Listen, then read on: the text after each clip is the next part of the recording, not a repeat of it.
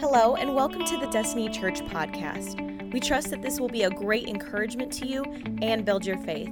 Enjoy today's message. Good morning, everybody. Good? Oh, come on, everybody. Good? Hey, welcome to Destiny Church. We're honored to have all of you hanging out with us today on this Christmas service. Let's give it up one more time for our worship team. Didn't they do a great job today? Great job. I want to share a couple things with you before I preach today, and uh, I just there was I got a text last night I want to share with you, and then I got a message this morning. So you guys know that at Destiny Church, one of the things we want to do, one of the things we want to be known for, is our values, is generosity, and we want to be generous in our time, our talent, our treasure, and every single thing we do. And I got this message last night. So you know, the last few weeks we've been doing Angel Tree, and uh, you have an opportunity today um, to continue to be a part of that. And uh, but anyway, we gave several gifts as a church to Angel Tree. One of the things we did this year is we helped sponsor um, a foster group, and we wanted to give uh, foster kids shoes. Because of your giving, listen, I got this text last night. Because of the amazing blessings from this church, we were able to pull this off and go above and beyond. We gave, and I know you're going to clap at everything, but wait, we'll clap at all of it at the end, all right? We gave name brand shoes for over two hundred children. We gave Christmas for fifteen youth teens who are about to graduate out of the foster system, and they were spending Christmas alone. We provided them Christmas. We provided shoes for two single moms and their children in this church. We provided a pair of work boots for a young man who just graduated out of the foster system, and those boots were two hundred thirty dollars for him. We'll also be dropping off a large donation of shoes and socks to Isabel's House and Harmony House, and we, they went to Walmart, and they got a gift, Christmas gifts for a nine-year-old little girl. They got her all taken care of, all because of what you guys did. Give it up for yourselves just right there this year. And that's just some of the things we've done as a church this year. I got a text um, this morning from Pastor Dixon from Ch- uh, and Chippo from Africa. And you guys know that um, back in September, uh, my heart just went out to their condition with during COVID and drought and no food there. And so I was like, man, we got to do something about that. And I was like, we want to give five thousand dollars. And I told you guys about it. Well, we didn't give five thousand dollars. We went above and beyond. We sent twenty-five thousand dollars to Africa. And that's amazing. You guys did that, but here's the cool thing. They sent me a text this morning, and they said, because the, we sent the money, but sometimes it takes them a while to gather all the food. They said, we got all the food, and because of you guys, we're now beginning distribution to several villages, and they will now have meals and food to last them for months because of this church. And so let's give it up for you guys again. Great job. Great job. You guys, every every week, every time you talk about giving, you guys just blow me away. And we're going to have that opportunity to be generous here in just a moment. Next Sunday, don't forget, uh, we will have no in-person services. Next week, we're going to do live stream only. Two days after Christmas, we know a lot of you will be traveling, but also we just want to keep everybody as safe as we can after COVID and things like that. And so next week, it'll be live stream, about a thirty-minute service, nine o'clock. Gather your friends, your family, sit around your Christmas tree, your T V, and watch um, as Pastor Mark and Tasha and Abigail, Abigail and I will be bringing Christmas to you guys. So you'll hear from all of us. So don't miss it next Sunday, nine a.m. But that'll be available throughout the week also. You can watch that. If you can't get there at nine and get there another time, it'll be on there. So don't forget that. Man, I love this time of year, and I love our Christmas service. It's one of my favorite events of the year, one of my favorite services. And in just a few moments, we're going to take communion as a church. It's going to look a little different this year, um, but we're going to take communion as a church. But before we do, I want to take about twenty minutes. And I just want to talk to you just kind of about the big reason for Christmas. And I know that if we say, hey, what's the reason for Christmas? What's the reason for the season? We're going to say Jesus. And that's the obvious answer, and I'm not taking anything away from Jesus, because it all is about him. I would say a thousand percent true. The reason for the season is Jesus. But I was thinking about it this week, and as I was reading in Luke chapter one and in Luke chapter two, it kind of came to me the big reason for not only the season, but the big reason for Jesus coming was redemption. Redemption. I think Christmas is about redemption. That's what I believe. When you read Luke chapters one and Luke chapters two, you begin to see the stories and the births of John the Baptist and of Jesus. And the stories and the hymns that surround the arrival of these two babies lead to the fulfillment of God's promises to Israel and to our spiritual fathers, Abraham, Isaac, Jacob. These births begin to bring that to pass. And so when you begin to read in the Gospels, you begin to see, I, I, one thing I want you to see when we read, read Luke chapter one, Luke chapter two, or when we read Matthew or, or whoever's account of the birth of Jesus, when we look at the Gospels, we have to understand that at this point in time, Jews, Israel, was under the authority of Rome. This is pagan Roman authority, and so this only, as they are under this political authority, it only heightens their desire, their dream, their hope for redemption. But because of the political environment which they are living in, it makes redemption seem further away than ever. And so we see these two boys, these two babies, coming onto the scene, and the Jews are struggling to understand because they know that they are God's people. They know that they are chosen, so they're struggling to understand and how to figure out, how are we, God's chosen people, living in this political environment enslaved to Romans? And so the question that begins to emerge, you can imagine it happening around dinner tables, is how is redemption going to be achieved? Where's redemption going to come from? Well, fast forward some two thousand years, we can say that we know that redemption comes through Jesus. But at that point in time, Jesus is not yet on the scene, and they've been waiting, and they've been prophesying, and they've been hoping for redemption, but they're wondering, how is it coming? Well, we could say redemption comes through Jesus.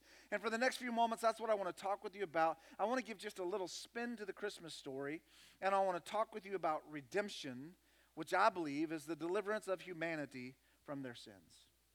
Before we do that, let's pray. Father, I just want to come to you for just a moment, and I want to ask you to be in this room. You already are. You're already moving. You're already doing something powerful. And so, Father, I thank you, and I bless you. Pray that you move. Speak through this message. Speak through me. Give me clarity of thought, clarity of speech, and give us all ears to hear.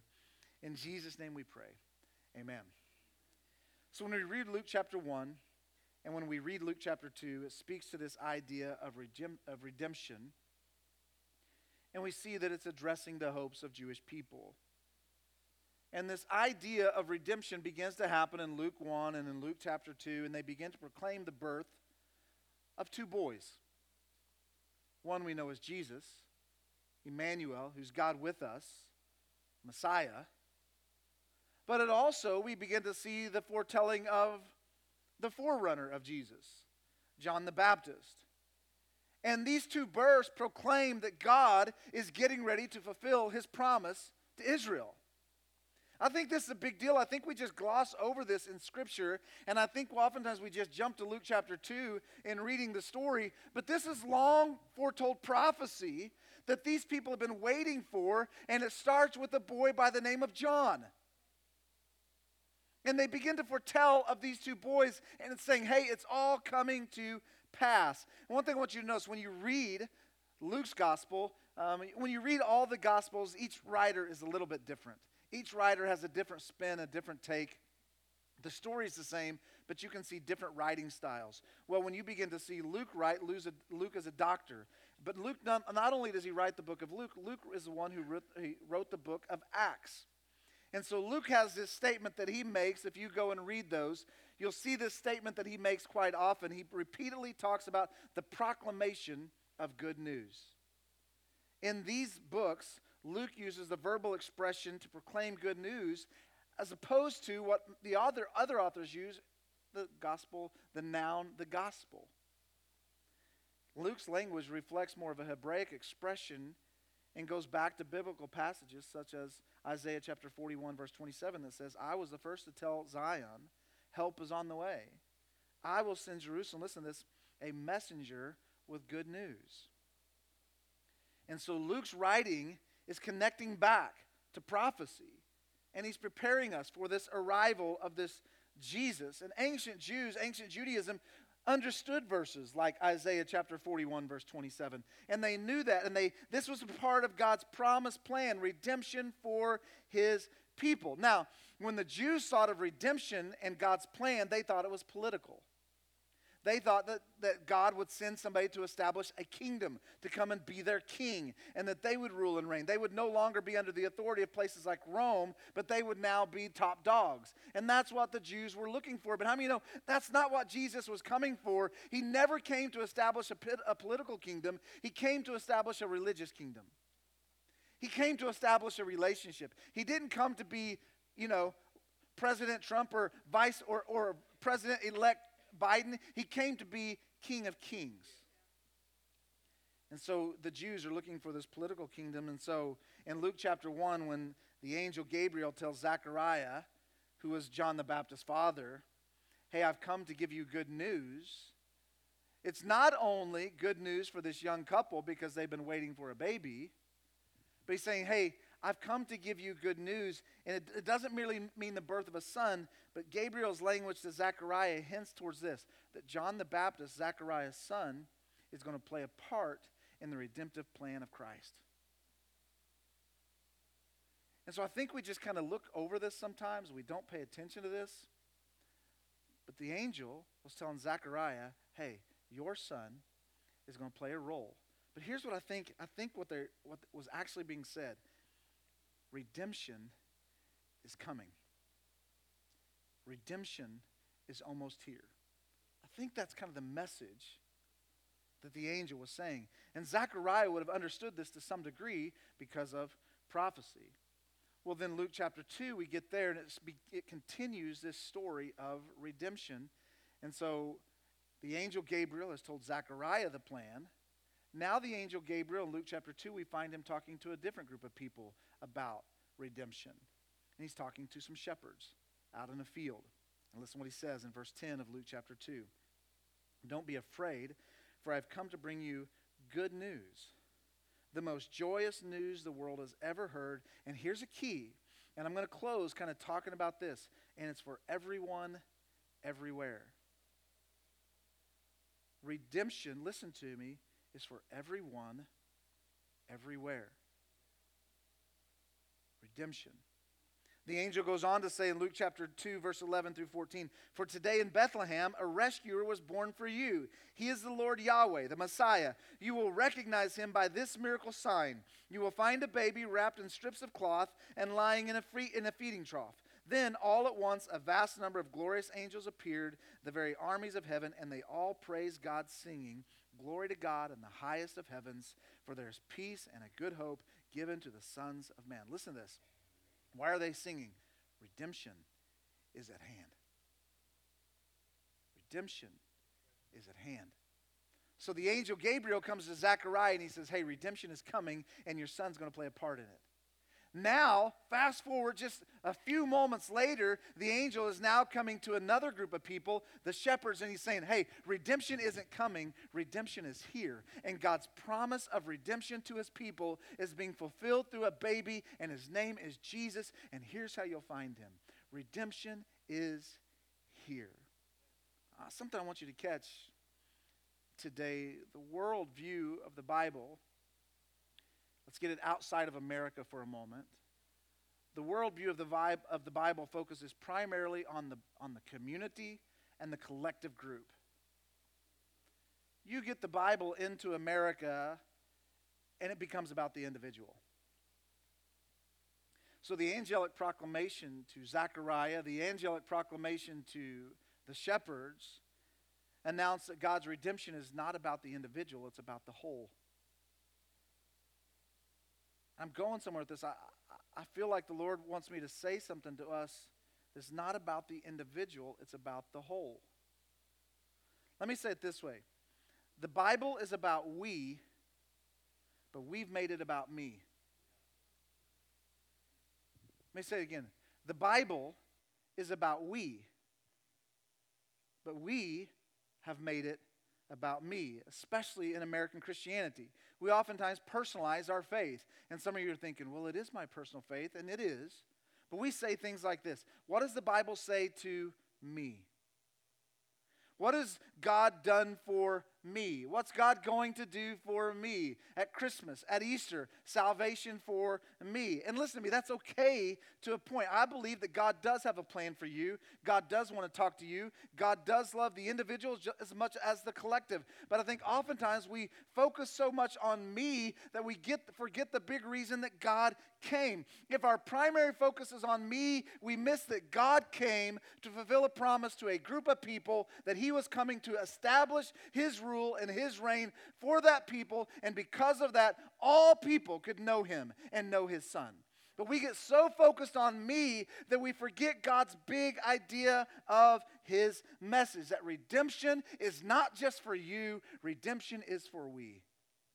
It's for all of us. It's never been just about me. It's never been just about you. It's always been about everyone, everywhere. Redemption. If we look back at Luke chapter one, we see Zechariah begin to talk about redemption. He's not necessarily using that word, but you see this idea. And I don't know, every year as I begin to dig into stories of the Bible and begin to read new things, new things jump out. And, and there's something powerful about Zechariah's hymn in Luke chapter one. And I want to read it to you, verse sixty-seven through eighty. And it says, then... So it starts out with, in verse sixty-seven, it says, then. Now, what I want you to see here, you have to kind of look back, is when the angel came and told Zechariah and them that they were going to have a baby, Zechariah doubted, right? And God took his voice, and he could not talk again. So after he says his name is John, he gets his voice back, and here's where we find ourselves in this story, okay?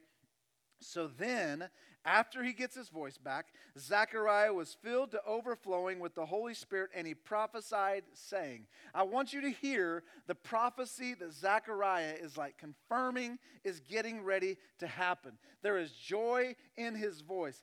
Praise be to the exalted Lord God of Israel, for he has seen us through the eyes of grace, and he has come as our hero God to set us free. He appears to us as a mighty Savior, a trumpet of, here's that word, redemption from the house of David. Who's he talking of here? His servant. Just as he promised long ago by the words of his holy prophets, they prophesied he would come one day and save us from every single one of our enemies and from the power of those who hate us. So he's prophesying, he's, he's excited about his own son, but he's also foretelling that Jesus is coming, and he's the one who's been prophesied and told about, and you can hear excitement in his voice. Look ahead to verse um, seventy-two. Now he has shown us the mercy promised to our ancestors, for he has remembered his holy covenant. And verse seventy-three and seventy-five are powerful. He has rescued us from the power of our enemies. This fulfills the sacred oath he made with our father Abraham. Now we can boldly, everybody say that word. Everybody say the next word. That's key. Now we can boldly worship God with holy lives, living in purity as priests in his presence every day. And I and to you I prophesy, my little son, he's talking to John, for you will be known as the prophet of this glorious God. You will be a forerunner going before the face of the Master to prepare the hearts to embrace his ways. You will preach to his people the revelation of salvation life, the cancellation of all of our sins to bring us back to God. The splendor of light of heaven's glorious sunrise is about to break upon us in holy visitation. All because, listen to this, I mean this, I think sometimes we skip this, but he's saying Christmas is coming, but it's not about presents, and it's not about trees, and it's not about songs. Christmas is coming, but it's about redemption. And that's what we have to catch in this story. The word from heaven will come to us, verse seventy-nine, with dazzling light to shine upon those who live in darkness, near death's dark shadow, and he will illuminate the path that leads to the way of peace. Something that I've already mentioned is the Jews believe that redemption is coming. They believe that, but they believe it's coming in the form of a political kingdom. But God is saying, no, it's not coming in the form of a political kingdom. It's coming in the form of a relationship with my son. And Zechariah, his hymn, gives evidence that he knows it is coming. And here's what I want you to see. So Jews thought political freedom was coming. A political kingdom was coming. But no, God's saying, no, redemption is not about political. It's spiritual.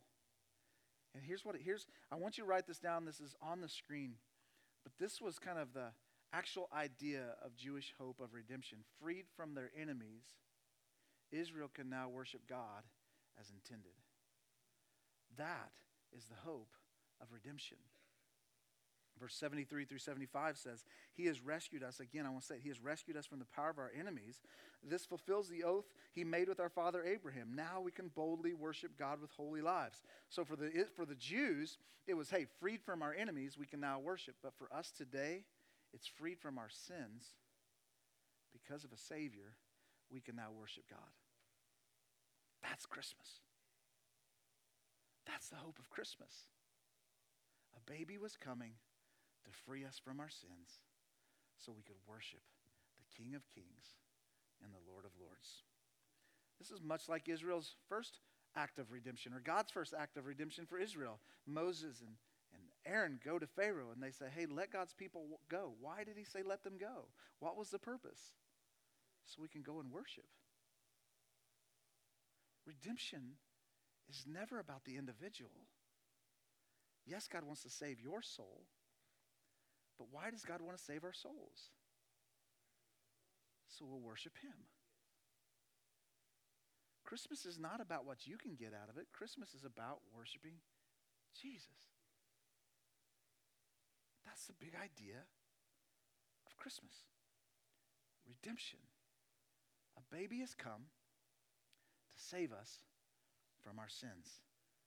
And listen, Christmas, we can never lose sight of the fact, we can never lose sight of the fact that yes, God brings freedom and redemption, but God brings us freedom so that we can worship him. God brings us freedom so we can serve him. And that's the message I want us to catch this Christmas. Jesus didn't come some two thousand years ago so you could have presents under the tree. Jesus didn't come some two thousand years ago so we could sing Christmas songs and watch Hallmark movies. How many of you have watched more than ten Hallmark movies already this year? Raise your hand and be proud of it. Come on. Come on. Cody, raise it high. Raise it high, Cody.